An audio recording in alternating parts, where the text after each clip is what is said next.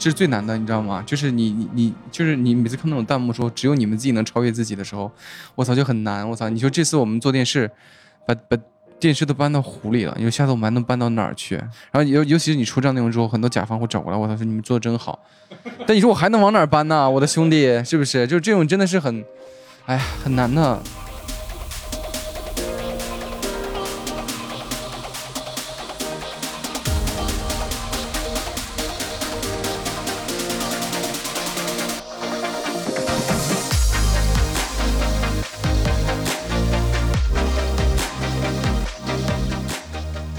各位少数派的听众朋友们，大家好！欢迎大家收听这期的会员专属节目 Precog Channel。Precog Channel 是我们专门为少数派会员定制的播客节目。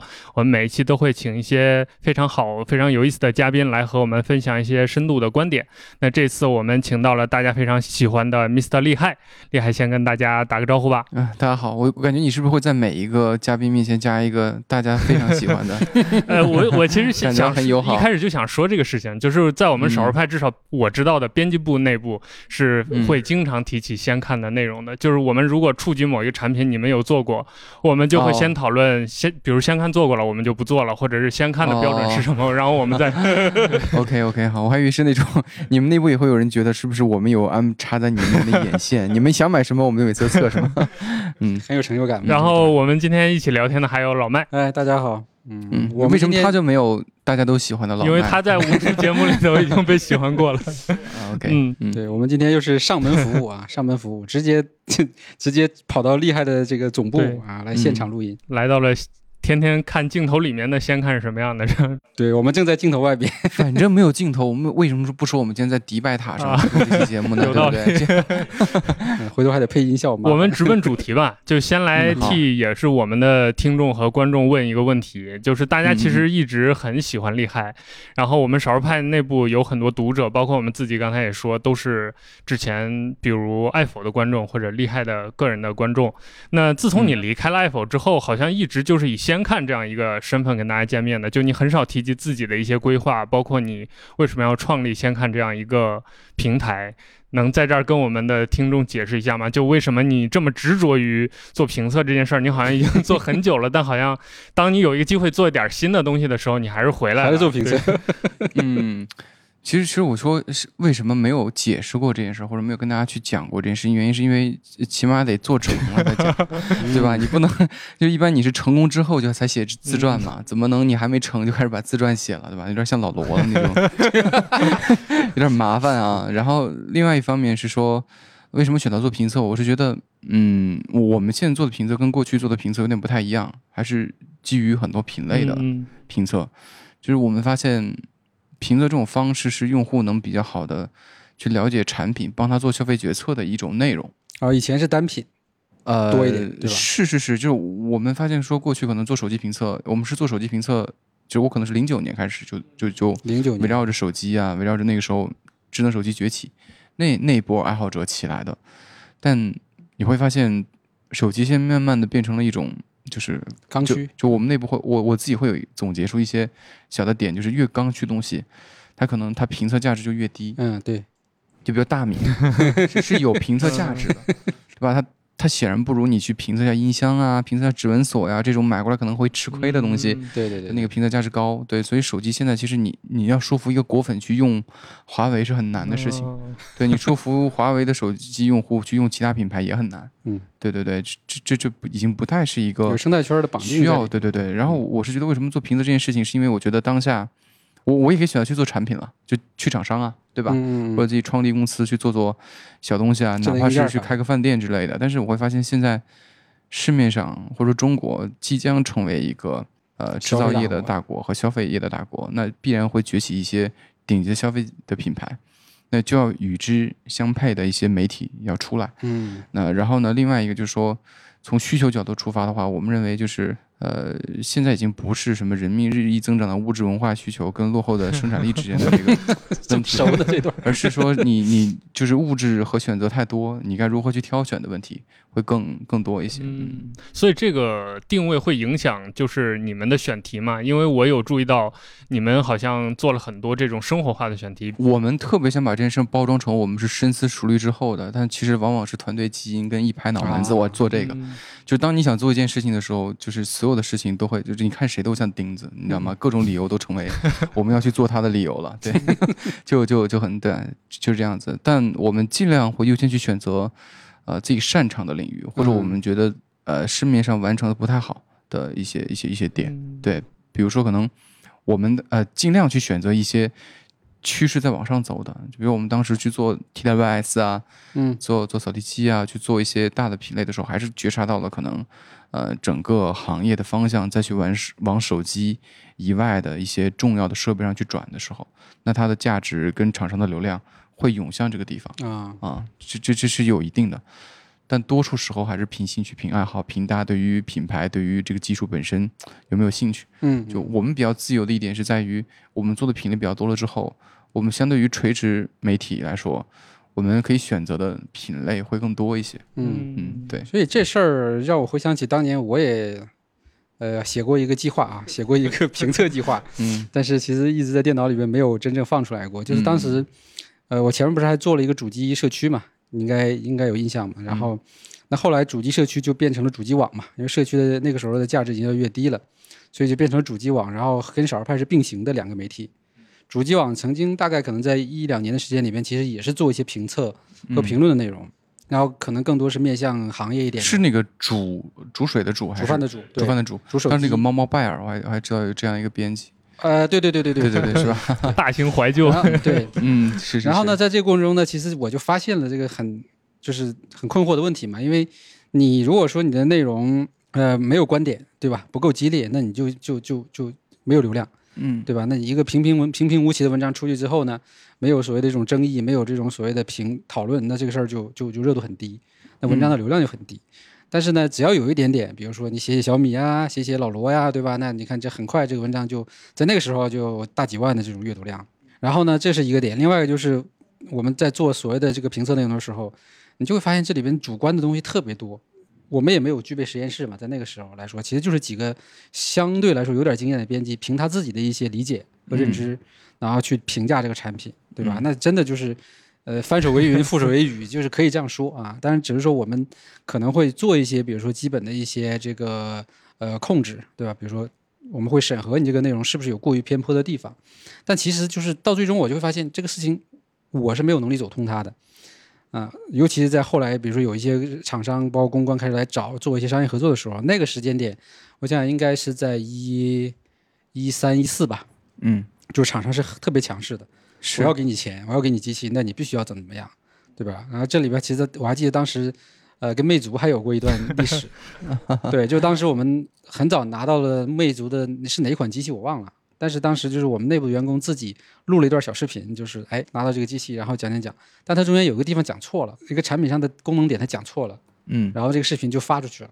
啊，然后立刻就引来了魅族当时对接的这些朋友的这个相当于嗯，很严厉的苛责是谁？哇，对，搞得我们就是还还我还专门写了一封很长的道歉短信去解释这个事情。所以后来你猜我被逼的怎么办？我就说那时候少儿派其实还没有主机网的那个影响力大，但是慢慢的我觉得就是这个方向相对来说比较稳定的。我说那要不就这样吧，主机网我就做成一个非盈利的网站，然后呢我去发起一个众筹，比如说我一年可能向用户。呃，每个人众筹几百块钱，但是我可能能众筹到几十万，对吧？那今年这几十万我去买哪一些手机，来进行评测体验，那嗯保证这个内容是不具备任何所谓的这种厂商干预，或者是这种可能有这种其他的这种影响的。你不会有一种困惑是说，嗯那就就就是我一直会有一个付费内容的心理门槛。对作为一个内容创作者，就是我觉得我们的内容到底值不值得用户去花钱买？对呀、所以他如我果花了钱，说这个东西，我是不是要做到？玄学就来这个东。西就是就是嗯我只是写完这个框架之后，停留在脑子里之后，我就把它拍在那里了，因为啊我觉得这个东西的意义就不大，对，嗯意义就不大，嗯因为我最终即使。在这个相当于这个商业端不存在厂商干预，我也没法保证我的编辑能够足够的做到所所谓这种客观中立。对，其其实你你这一点就说了，就是大家老说这个恰饭的问题嘛。嗯，真的这件事儿跟恰它是两端的问题，一个是商业端，一个就是做内容这一端。对，我两端我都控制不了。对，都都控制不了，非常难。嗯，刚好，其实我们之前录音之前就在聊这个。呃，恰饭包括评测这个 balance 怎么平衡的问题，那厉害在你看来就是做评测这件事儿，现在其实还挺危险的，就有点像走钢丝了。就你稍微一句话说的不对，观众或者是厂商都会给你压力。那现在先看又是一个专门做评测的团队，这个 balance 你们怎么平衡呢？就是怎么真的要客观 独立第三方吗？还是说有？其实其实我是觉得这里边就就就这件事情，你你你说它是。评测的问题嘛，我觉得它也不是评测的问题，它可能是所有内容者在互联网上做传播时都要去考虑的一个点。嗯，就你如何保证你犯错的时候，就是它是合理的，对吧？或者说，就就里边一定有个原则，可能就是一个透明，就是你告诉大家我是无意在这件事情上去搞事情去搞事情的，对对吧？之前其实有几次类似的事情嘛，对对对，都关注整个的过程。因为你会发现，就说，因为我们说评测，我们是是是是去做一个测试。有客观测试，有主观测试。嗯，就我们不会傻到去在客观测试上去造假。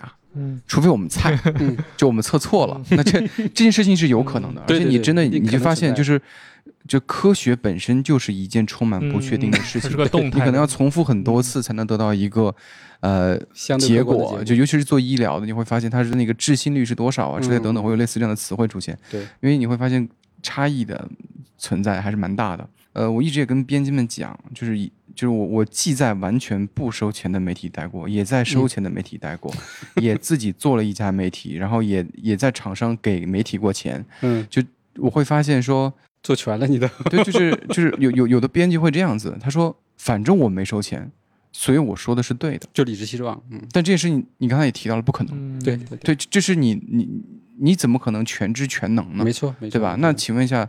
钱可能是不是这里边，呃，影响结果影响结果的因素呢？我觉得，嗯呃，得分阶段来说。可能现在真的甲方还是比较包容的，不至于我们说错之后，像老麦你当时一样去写封信道歉，那倒不至于是吧？现在可能直接激励去，不至于不至于，还好还好。因为你犯错，你会发现犯错是一件很正常的事情，因为整个媒体其实是厂商的信息的收集和再分发嘛。对对对对，所以你一定会有一个。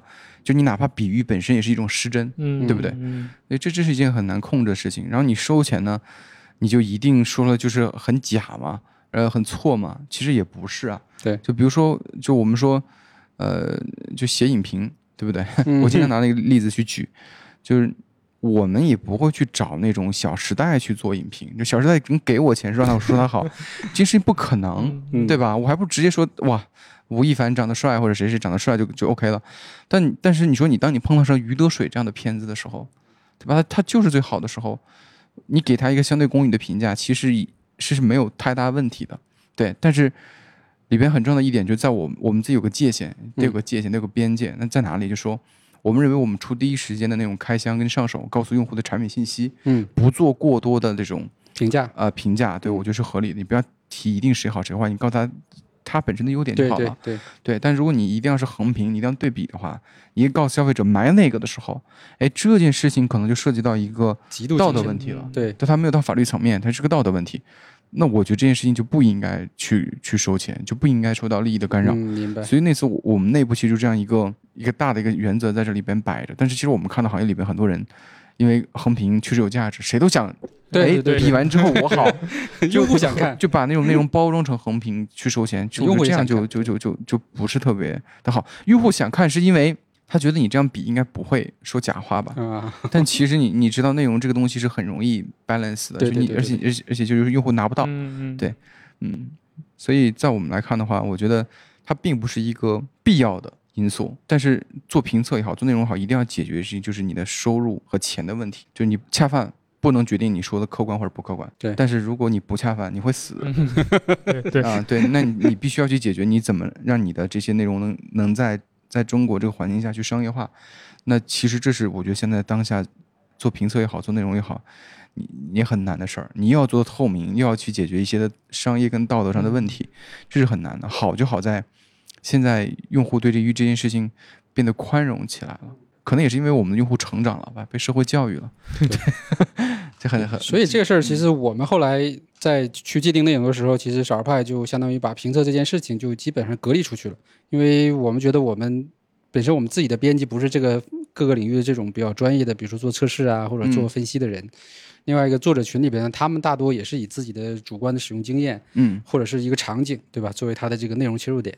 所以其实我们基本就是会会不用测评，也不用评测这两个词，嗯对我们更多就是体验，嗯，对吧？那基于这个人的体验，那适不适合用户你呢？那你自己要有一个基本的这个其实判断能力。我是觉得可能就是这里面区别就在于它的参考性呃可能不太一样。嗯对对，就是有可能我觉得我看你的，OK，我看你分享这个你觉得好，我再看几个其他家的呗，对吧？看看各家的对于这件事儿的一个评价，我自己形成个印象，我自己再去体验一下。对，那可能评测就是我觉得应该，它是一个就执更直接的行率比较高的事情，就是他尽可能要做到让大家去做信任更，普适一点。对对对，更工具化一点。对，就我们收钱，我们也不能瞎说，对吧？我们不收钱，就更不能瞎说了。对对对对对对，就你就是我是觉得，我之前听到有一个那个呃媒体人，其实他说一句话很好，其实媒体的本质可能就是买你不说话的权利。嗯就你能做到这一点就还好了。就但凡在这个行业里边多待几年的人，不会去说胡话，除非他菜。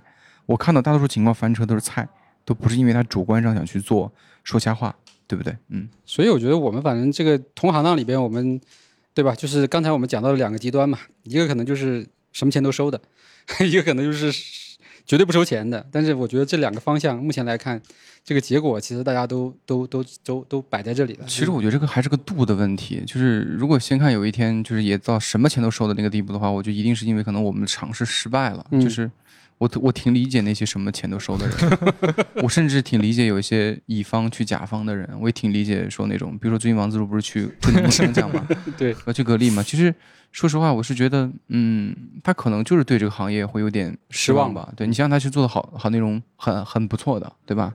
一些评测什么的，但那些评测其实不挣钱。他本质上做那些评测是做慈善，嗯，对，对吧？他也尝试过几种内容变现的方式，比如说付费内容，但是消费者其实真正的不买单，嗯，就很难买单，他很难成为，这是一个阶段性的问题。另一点就是说，他也尝试过一些服务的东西来去弥补现在自己盈利的问题，但是这事儿又被锤死，对吧？就你就发现他两条路都被堵死之后，他不是没有尝试过呀，对吧？但但可能是我我觉得有的时候你做内容这件事情，或者你做一件事情，还是要看周期的，还是要看当下环境允不允许这件事情去做。对，就可能有的时候并不是因为我们比前辈做的好了，做的做的更牛逼了，更有天赋了，可可可能仅仅是因为一些社会世俗这些风情的变化，导致某种商业模式的道德风险没有了。我现在反正觉得就是现在肯定是已经进入到一个第二个阶段了嘛，就是说我们可以这样分嘛。第一个阶段其实就是，呃，以广告为主的，就大家可能对于内容的要求或者说这种理解都是属于比较比较浅的。嗯，那那个时候我觉得也是属于这个科技媒体也好啊，或者评测媒体，就是呃这个爆发期，对吧？嗯就是可能每个人出出来一个人都可以做一个号一个媒体自媒体，对，然后内容也非常混乱，甚至于说今你家我家两个结果，然后互相吵起来的都是常见常常常常常事儿。那这个阶段，我觉得其实可能就是那种非常蛮荒的一个时候。然后，那到今天这个阶段，我是觉得就是相对来说比较平衡了，就是用户有选择了，有要求了，他能为一部分的东西去付费，嗯对吧？那同时，厂商在这个时间点呢，他也会对他付的钱有了一些，比如说这个这个呃新的角度的一些看法，嗯对吧？以前可能就是我付钱给你，你就是给我宣发，只讲我好的，不讲我坏的，对吧？但他现在他更说，你要不可能把我的产品力的那些东西呈现出来，对吧？通过什么场景或者他通过一些也他们也察觉了透明跟真实的重要性。对对对对，就是这种品牌信任度其实可能更高于你的那种纯的宣发嘛。那我觉得这是第二个阶段，然后那再往第三个阶段，是不是有可能就，呃，像进入到美国那个消费者报告的那个阶段，就是我完全是一个中间层，对吧？我向用户收费，然后呢测评厂家的产品，我觉得这这在中国有点难，中 因为有点难，国本身就是，呃，就本来免费的东西变成付费，你除非要提供给大家足够高的这种价值，价值才行，嗯对翻倍的价值才行，你才能替代。因为中国第一次大家看到的评测都是免费的，所以你付费就变得很难。那你付费一一两次成功可以，那是因为兄弟们支持你，请你喝瓶水，是吧？但是，但如果像少数派这样，你们出来，你们内容就是一些内容就打包成一个比较好的服务去售卖，那就没问题。对角度不同，对对对对对，我觉得是没问题的。所以你说中国，我是觉得可能用户给我们钱也好，还是谁给我们钱也好，就我们是期望我们的钱大部分收入。就你看国外的 YouTube 上的那些 UP 主，嗯，对吧？他们其实他不能叫 UP 主了，状态很舒服的，啊就对是因因为他们挣的是美元嘛，对吧？就是而且很多时候是平台直接平台的收入给他的完全能养活好自己了。对对对那你你你你能很体面的活着，但选择。对，那是但这件事情建立是建立在 YouTube 的背后是全世界最成功、算法最优秀、广告主最多的谷歌身上的。嗯它有一套最完整的算法去来去帮你的视频的价值发挥到最大，没错，同时它也去帮广告主解决自己的广告价值投放的价值最大。这这这很难，嗯就是我觉得这点在中国是非常难的，因为中国有很多问题是没有办法解决的。你就比如说，谷歌在很多国家可能它都不用去付那个宽带的费用，但在中国，你说像斗鱼啊，还有什么 B 站呢、很每年的服务器费用都对，花了花了花了非常非常多。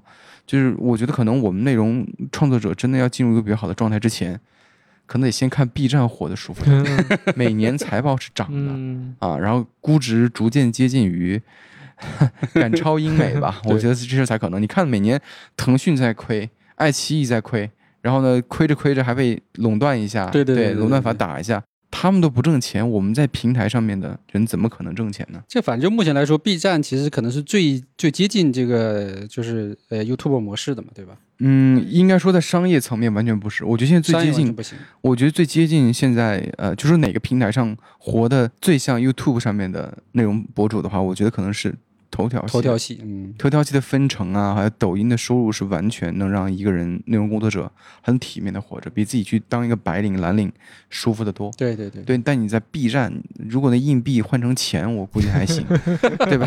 那个就是我曾经天真的以为那个 B 站一个硬币是一块钱，甚至不是一块钱，你是零点一我也认，但后来发现那个硬币就是个硬币，它就是一个比赞更好看的东西，对吧？你一次能投俩赞，你只能点一个嘛。嗯 B 你 B 你可以一次投俩，可能就这个区别，所以我是觉得这这这还还挺遥远的这事还很遥远。对，反而我觉得头条系是有有希望的，因为头条系它现在也在内容端帮内容创作者解决他们的广告价值的问题，嗯对，也解决了广告主投放的广告价值的问题。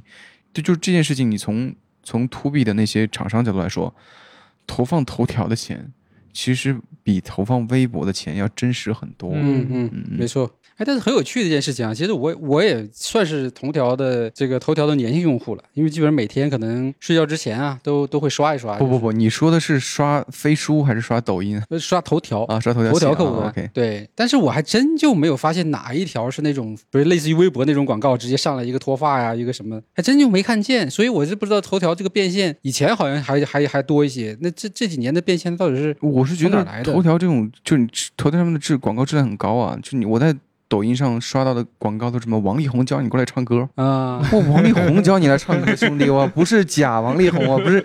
就如果我觉得这个微博，如果这条广告出现在微博上，一定是一个长得很像王力宏的啊，人，对，给你给你讲一个东西，你你知道吗？就这这这就这件事情说明，抖音在这件事情上想得很明白，嗯非常非常明白，而且执行的效率很高。我觉得他可能才是是是一个比较好更像那个一个状态。但是反过来不好的一点是什么呢？抖音这样的内容就是它太基于算法了，对就算法反映的是太太快太短，是是发掘出你人的本性。嗯。太不理性了，就会导致是抖音上可能很难寻找到那些有价值的、有质量的。所以它其实是对于那些做那种啊、第一时间的那种呃恐吓也好啊、娱乐也好，或者洗别人洗电影儿这种那样内容会比较友好一些。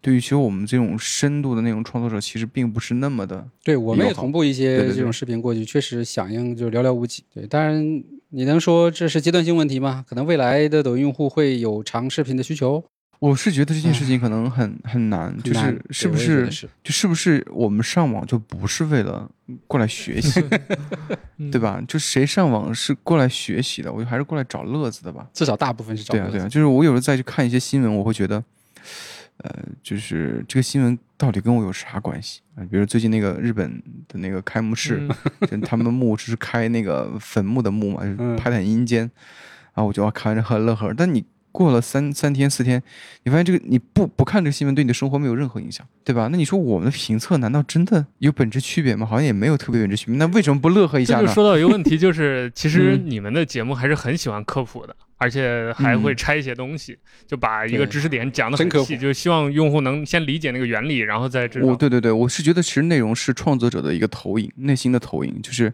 他科普东西是他自己感兴趣的东西，是震撼到他自己的东西，嗯，所以他才会讲出来嘛。嗯那那其实可能就是我们，就是我们其实现在做的很多东西，真的是初中、高中的东西，嗯嗯，对，或者说呃是很多基础物理和基础化学的东西。你会发现这样的东西其实能解释很多事情，它跟现象是有连接的，连接的。但是过去我们的教育行业就是让我知道，没有意识到现象跟原理之间原来有这么紧密的联系。嗯，啊，当你发现哦，原来这件事情跟那个原理是是是他造成的事儿对对，哦，我就觉得哇，好棒啊！我天，为什么我感觉我就前几辈就茅塞顿开前，几十年白活了？我就甚至说，我们其实内部有时候经常想，哎，如果我们真的有天干不下去了，就嗯，开店也开不下去，嗯，对吧？也被人锤死了，然后做内容又犯了错，用户又不相信你，对吧？或者说是在某些问题上犯了错，突然有一天就被退网了，有人过来锤我们，那我觉得我们应该是不是去去做教育？做科普吗，对，去做就真的去做科普，那这又又又又又又掉到另一个坑里去了哦。对，但你会发现这个行业，就我们刚准备做嘛，国家那个文章不是出来了吗？禁止第三方的这资本介入到这种领域里边来，就很难。对对，但是、呃反过来说的话，我是觉得可能我们做内容还是说，呃真的是把你自己觉得好的地方告诉用户。嗯，我是觉得其实可能有的时候并不是说你刚才说，呃，老麦你说你们的有些编辑没有办法知道这个产品的好坏，他可能他用的多了，他就一定知道好坏。嗯，就是你你像我们去，比如我们现在坐这这几把椅子，这椅子可能你体体验一把你觉得还行，你体验两把，你一定知道两把椅子哪个好，哪儿好哪儿坏了。对。但其实我们有时候解决问题是，当来了三十把椅子的时候，你怎么去建立起一个评价体系？因为人就懵逼了。你说我们这边有一个很简单的例子，就是你你屁股让我们一个人去坐这把椅子，你做麻了，坐三分钟，坐五分钟可以。你坐三十把椅子，你屁股都不是你的了。嗯对，你就已经感受不到什么东西了。就是我们可能在这花了很多精力，但其实有的时候你会发现，答案其实非常简单。就可能这把椅子就比那椅子好很多，但是你为了理性的告诉大家。你要去花很多的手段去测试它，那反映在数据上。因为这可能是我们自己的一个调性。我也有一天想把这椅子推上，我跟你说，兄弟们就买这个，姐妹们就买这个，买这个，给我给我买，好吧？然后呢，对吧？我也想这样，但你会发现有点难，我天！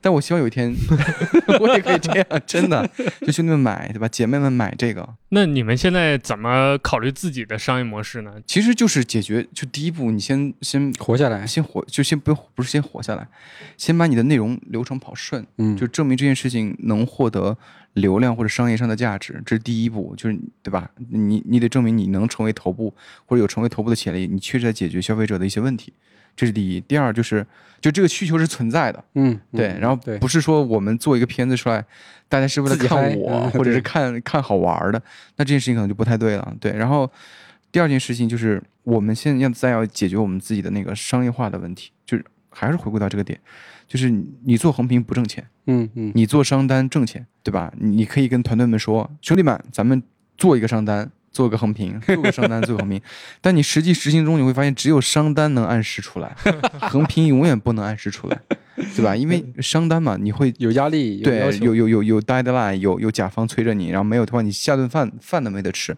对吧？但是横屏，就做给自己。不是说大家不努力，你会觉得，哎呀，我了解完这里，还有一个新的东西还有又出来一个坑，对吧？你你了解完屁股这儿的有有有什么骶骨，有什么就是呃就是腰椎、胸椎，你发现其他，哎呦，这好像是个材料学的东西，你要不要了解呢？就最后之后，你发现这个无底洞就是那个认知曲线嘛。对，其实我们有的时候做完评测都是出于什么呢？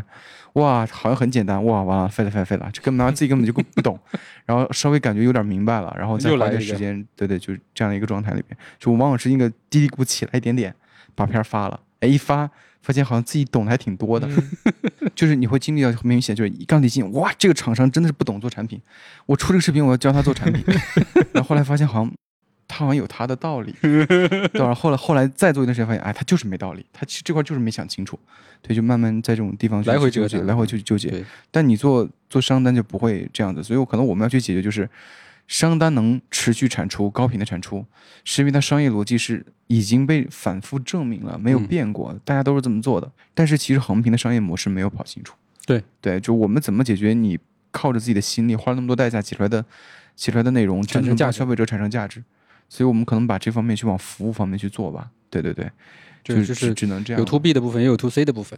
但相对来说会有各自的的线条。对对对，就就有的时候你会发现，就是我们现在设设想，就是说，如果我们评测能帮消费者解决问题，那我们能帮你去把争取更便宜的价格，而且我们真的去组建一个高质量的线上的苹果的一个天才吧，嗯，去帮消费者解决他们选购前的问题，收集他们选购的问题，其实也能指导我们自己更好的了解消费者到底要什么，他对什么事儿好奇，对吧？可能我讲了半天，他其实在在意的是哪把椅子好看。对，就这个其实对我们自己纠正自己的敏感度也很重要。这条路其实还挺长的，因为我们当时其实也是一样的思路嘛，就是想着 to B 的部分，那我们有自己的一些原则标准，对吧？筛选我们觉得 OK 的品牌去做这种呃内容合作，对吧？那 to C 的部分到底该找什么切入点？其实就是也是想了很久啊。后来其实是刚好基于我们原来做应用、做工具这个这个线条延展出来说，对于这种叫技能的一种需求，嗯，对吧？然后才有了整个付费内容的一个体系嘛。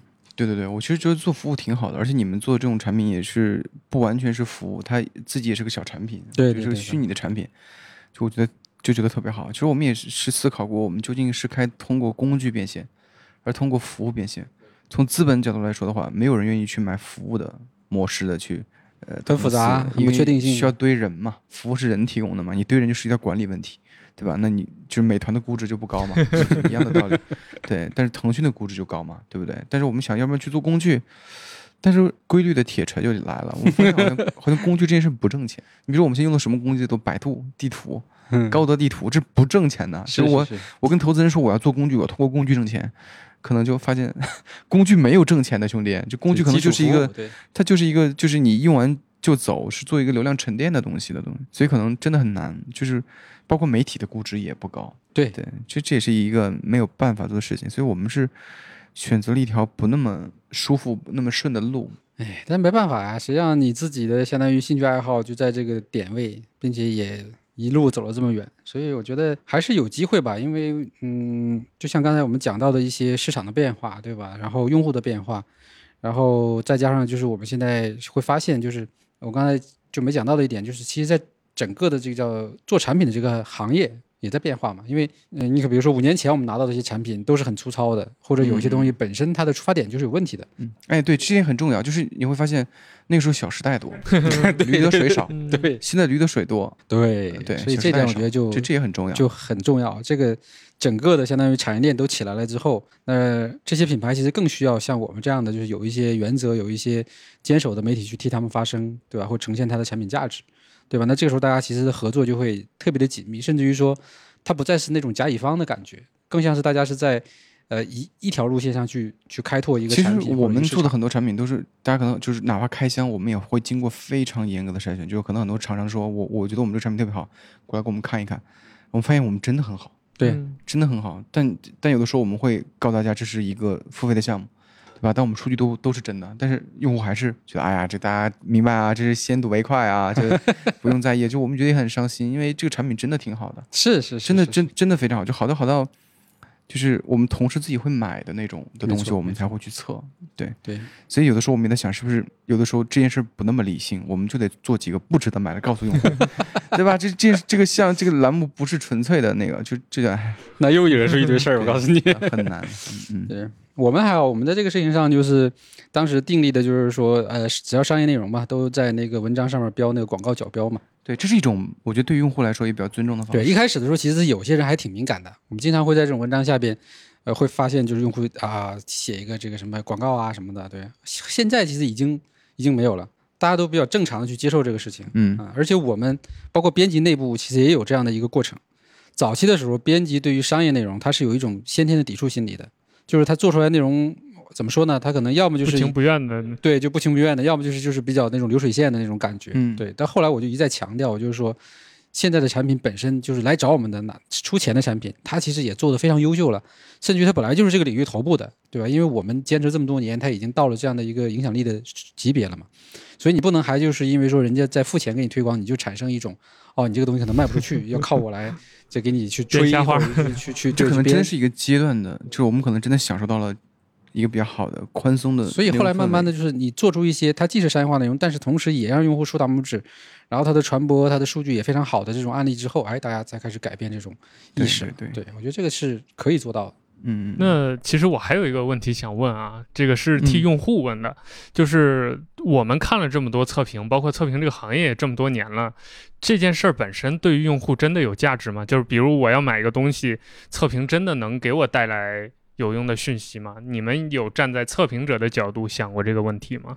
嗯，我们也会自我怀疑，但但但其实会发现，它还是挺有意义的，因为我们从数据来看的话，我们弹幕里边经常出现的时候就买了它，嗯，我们也会看到我们微信后台，就是我们 B 站现在一百多万粉丝，但是来我们微信买东西、关注我们公众账号的人已经有五十五六十万了，啊，有一他们都是对他们都是来这买东西的，所以其实这个这个量是超出我们自己预期的，对，但这跟品类也有关系，对，就就是可能，呃，我们做很多领域，有的时候是自己就遇到了问题，就我们也期望就说。怎么没有一个人像我们那样去帮我们解决这样的问题？你就选显示器，选电视，对吧？自己掉坑里，对啊，这真的是一个选购很难的问题。就这件事情，应该的，它的链条应该被缩短。现在你去挑一个，呃，你不熟悉的鞋，就比如说最近鸿星尔克 不是火了嘛，对吧？紧跟热点，它它奇谈就有一点零、二点零跟 Pro，那请问买哪双？去哪儿买？对吧？我当时就准备在那个抖音那儿下个单，然后我就去，幸亏去淘宝看了一眼，发现淘宝便宜四十，对吧？然后在抖音上写的就是一个宠粉价，对吧？那你说在淘宝那叫什么价？明白了，就是除了产品本身的这种基础的选购筛选之外，还有一个在价格上的一种服呃务，能力。对，还是帮你，就是我觉得要就是提供一种服务嘛，对吧？就是你买的好，买的省。对啊，就比如说，就像大众点评一样，你说大众点评有价值吗？我觉得是有价值的，对吧？它的价值在于它把信息透明化了，它一定对吗？它不一定对，但是它是一个参考。这一点其实我发现我们两家还其实是走了两个方向，就是我们其实少儿派在不断的给大家提供一种消费的多样性、可能性，对吧？就是这个东西原来还可以这样用啊，还有这样的东西可以去去买或者去用。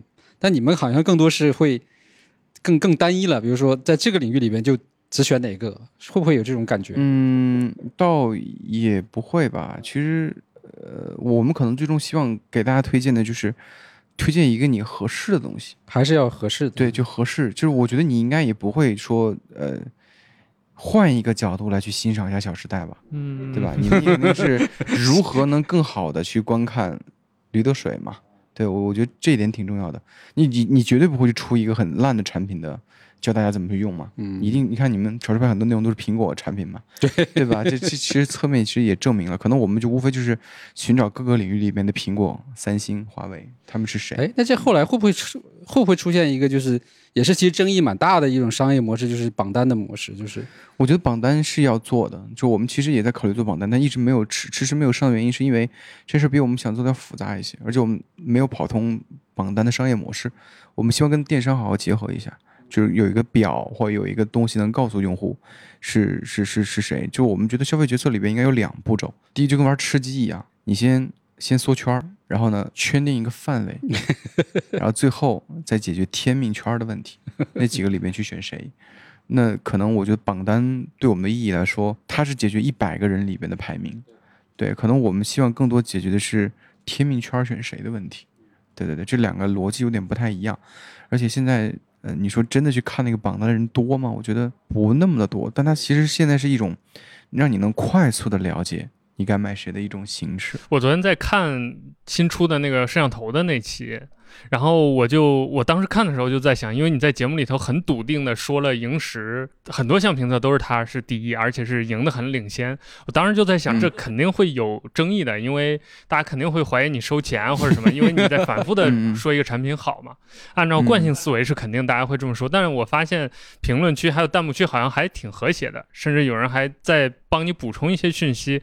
你觉得这嗯种信任，或者包括你敢于冒这种风险，很笃定的赞美一个产品，你当初没有想过就是它会有风险或者有后果后果？其实我是觉得，这在早期在手机里边评测的时候，我们会经常考虑是不是哎有点夸过了，兄弟，这是不是有点不太好，对吧？你要考虑到用户的粉丝，考虑到用户的心态，这件事情它是一个多大风险的事情，你要拿多少笔墨去渲染它，去铺垫它。其实，在真正其他领域里面的时候，我觉得少了很多品牌的拥簇和所谓的这种阵营跟那么割裂预设立场之后，大家是愿意接受一些事情的。而且我们再去做的时候，就是可能你看到的测试是那个样子，它背后可能有一百张照片，我们随时甩给你。就之前我们还发生过一件那个索尼啊的事情，对对对，就那件事情，我们后来直接买了一台电视，发现它就是八点零跟九点零亮度不一样。嗯嗯，我们内部很气，你知道吗？就还好这是一个付费内容，你知道吗？后来跟跟他们沟通完了，他说啊，兄弟低调处理，低调处理。就我说你们怎么能这么的？就这件事情，就你知道我们当时，我们当时测那个数据之后，就我们当时确实也不是很懂仪器，也也去摸索，但我们测的所有亮度都跟国外的媒体是对过的。嗯，我们怎么可能会会去作假这种数据呢？对，没有必要，你知道吗？这是要这简直命的事情。搬起石头砸自己的，就没有人这么蠢。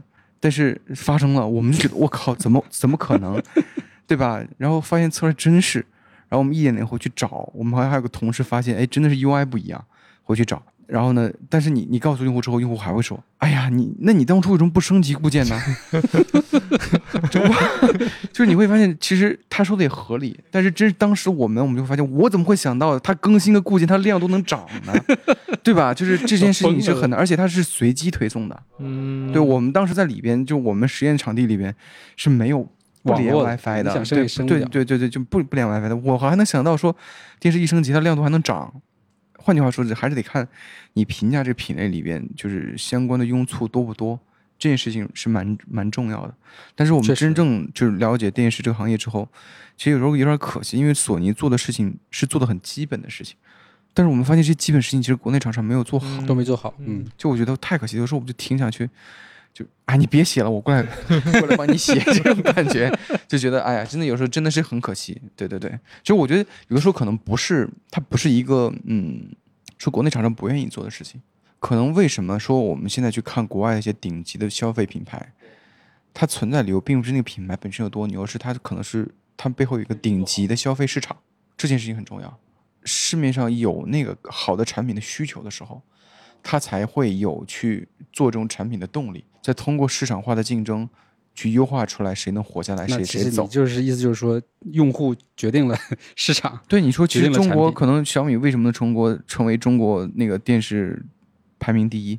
它解决了大家人人都买得起大彩电这件事儿。嗯嗯，对，可能下个阶段才是有品质的对，我不想看广告了，我我想画质好一点，对吧？才需要好的画质，甚至可能，甚至可能这是这是而且这个是相互依存的，你不光是消费者能买得起了，而且是消费者还能看到好片源，那又要又要去解决内容端的问题。内容端端的问题要解决影视行业小鲜肉的问题，呃，小鲜肉的问题解决了，你还要去解决就是那些平台能挣到钱的问题。嗯你发现这是一个一体一起成长的一件事情，都属于上层建筑吧？嗯，那我们今天还有一个最后一个很重要的问题啊，就是我们先看评测，自己在做评测。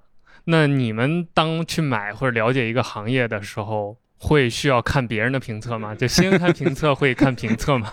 呃，我我不知道，我没有跟团队讨论过这个问题，但实际上在我们来看，就是好像国内在我们像我们这样去做事情的团队确实比较少。就，几乎没有，嗯，比较少，就是呃，就是在一个项目上这么去投入精力去测，然后然后又不以这个为为那个广告收入的，对对对。其实是是真的是比较少，所以我们看其他内容的时候，倒不会去看它内容。但我们会经常，我会比较失落，就是我看到这样的内容竟然都能火，我会比较失落。对我是觉得，妈呀，原来这样讲也可以。对我会觉得是不是我们自己想的太多了，做的太多了？这个这个没有办法，这个得你去慢慢跟用户去积累这种信任。而且说句实话，可能我们这种方式就不对。你你你真的得去匹配当前的这个生产力，对用户群，对你得去匹配它。是如果不匹配，你脱离的太远，意义不大。说不定用户那样就够了。曲高和寡嘛，对，就就你刚才我们谈到说像李佳琦那样不对，就你们在那 笑是吧？可能那就是当下是消费者需要的，东西。一个信任人告诉他买这款就好了啊。而且在不同的行业里边，不同的产品领域，对吧？不同的品类，它都会有这种差别。对对对，就是可能我我是觉得真的，我就我我觉得我们是这种模式，或者说我们这种评测模式的话，我们解决是谁好的问题，就是我们这种横评，它可能确实是要到整个社会周期在消费升级的那个阶段会会过得更舒服一些，在消费降级的时候，可能就是我们能做的就是我们的内容做比其他家好，享受到呃甲方或者是用户的认可之后，当然用户也是甲方了，本质上来说，然后你享受一些资源集中带来的优势，你比平均分过得好一点，是这个样子的。我觉得现在可能还没有到一个真正大家对于真正在意好的的的人，或者说中国其实已经有很多在意好的人了。少数，但我们怎么能 找到那些人？对你，你真的有一个有一万个那样的用户的话，已经很重要了。我觉得在这一步上你们做的非常好，就是你们能筛选出一部分为优质内容付费的人。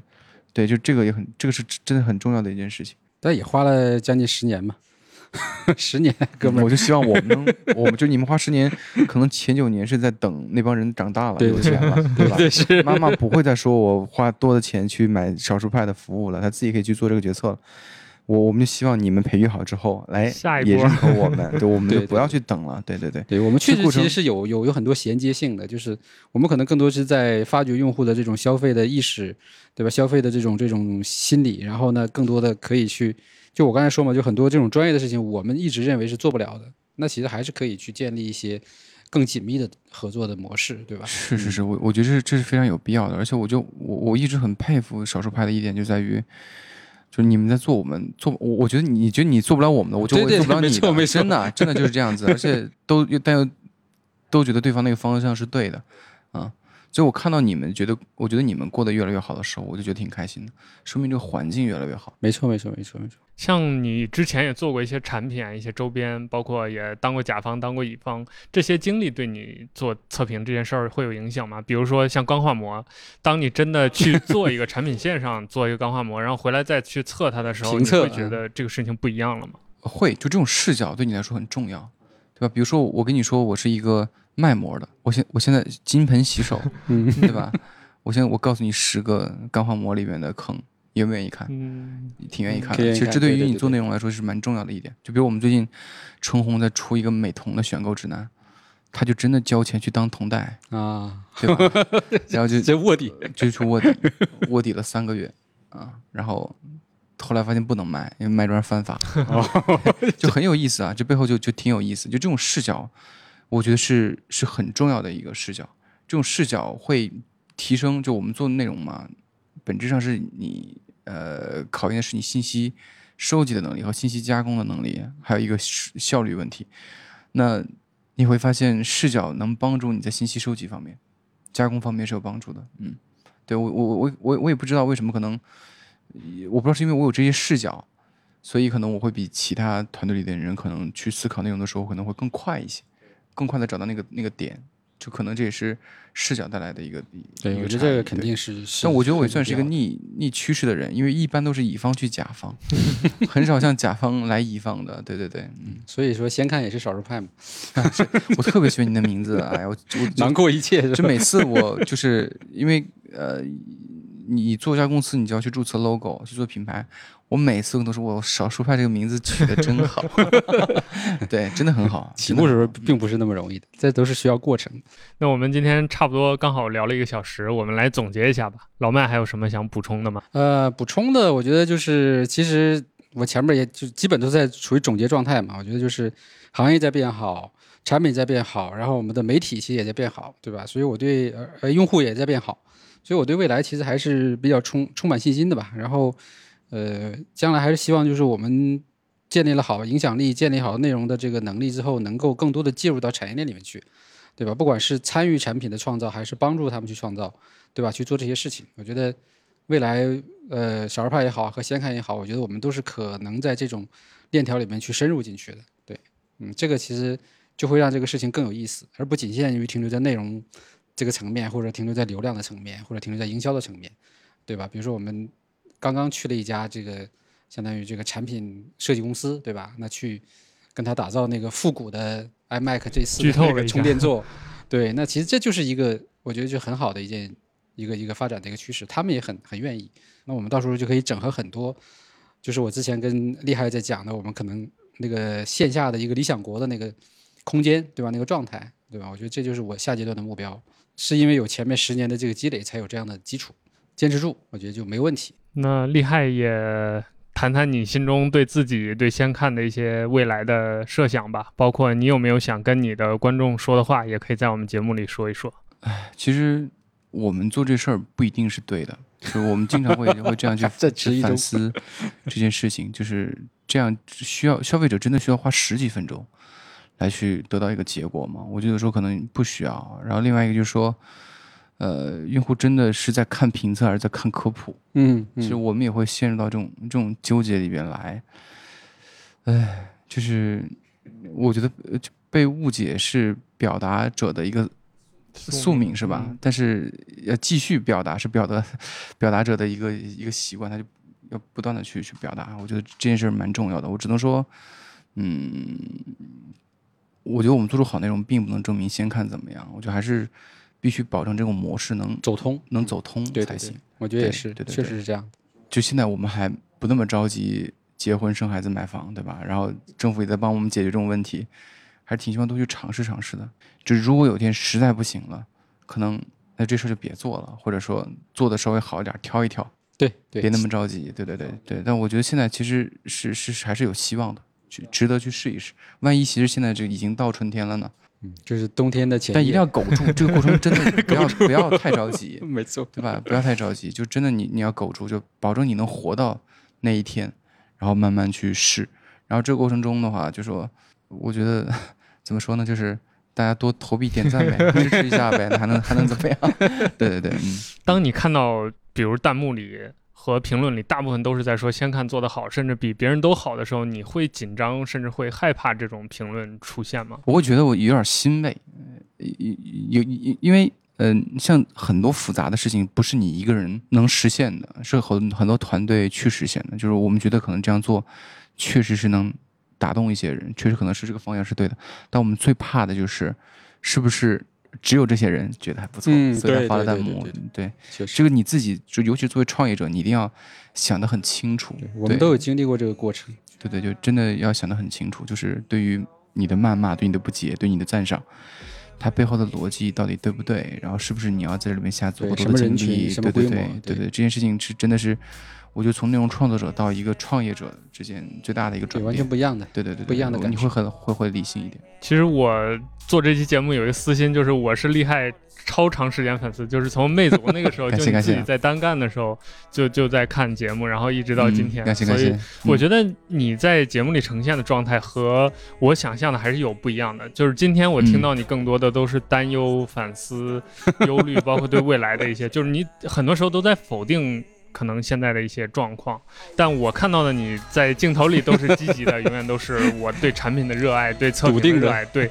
这个反差还是挺让我觉得，就是真实的厉害，给我更多的一些震撼和感动的地方。我觉得他在镜头里是一个做内容的人，他在现实中是一个创业的人。这，就是。其实，其实我觉得有区别，区别在于你在视频里边是讲别人啊，但但现在是评测我们自己，那你其实就要去想清楚这件事儿对不对了。对，就我觉得可能跟我们这个团队处在的一个环节可能也有关系。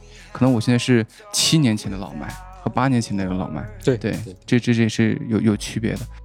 OK，那我们今天就节目收个尾吧，还是谢谢厉害来百忙之中抽了一个小时。哎，没有没有没有没有，我觉得我就是挺想聊聊，帮我自己梳理一下逻辑。我评测完发现自己好像现在缺点还蛮多的。对，以前你很少会一起去思考这些事儿是，也是一个交流和反思的过程。对，嗯，所以我们也希望通过这样一期节目，让我们听众能了解到这样一个团队背后。包括像厉害这样的人在思考什么，就包括大家其实天天在看评测呢。评测人到底是怎么看评测，怎么想评测这件事儿的？相当于一期幕后吧，希望给大家提供一个视角吧。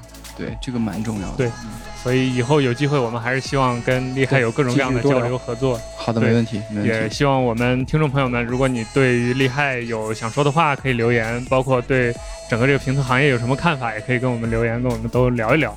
那再次感谢我们听众朋友们收听这期节目，我们就录到这里。好，谢谢大家，拜拜，拜拜，拜拜。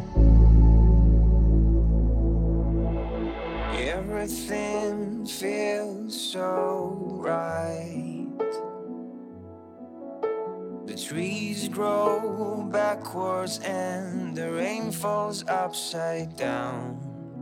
I hate to see her cry, but I have to say goodbye. And maybe you come visit me on Earth.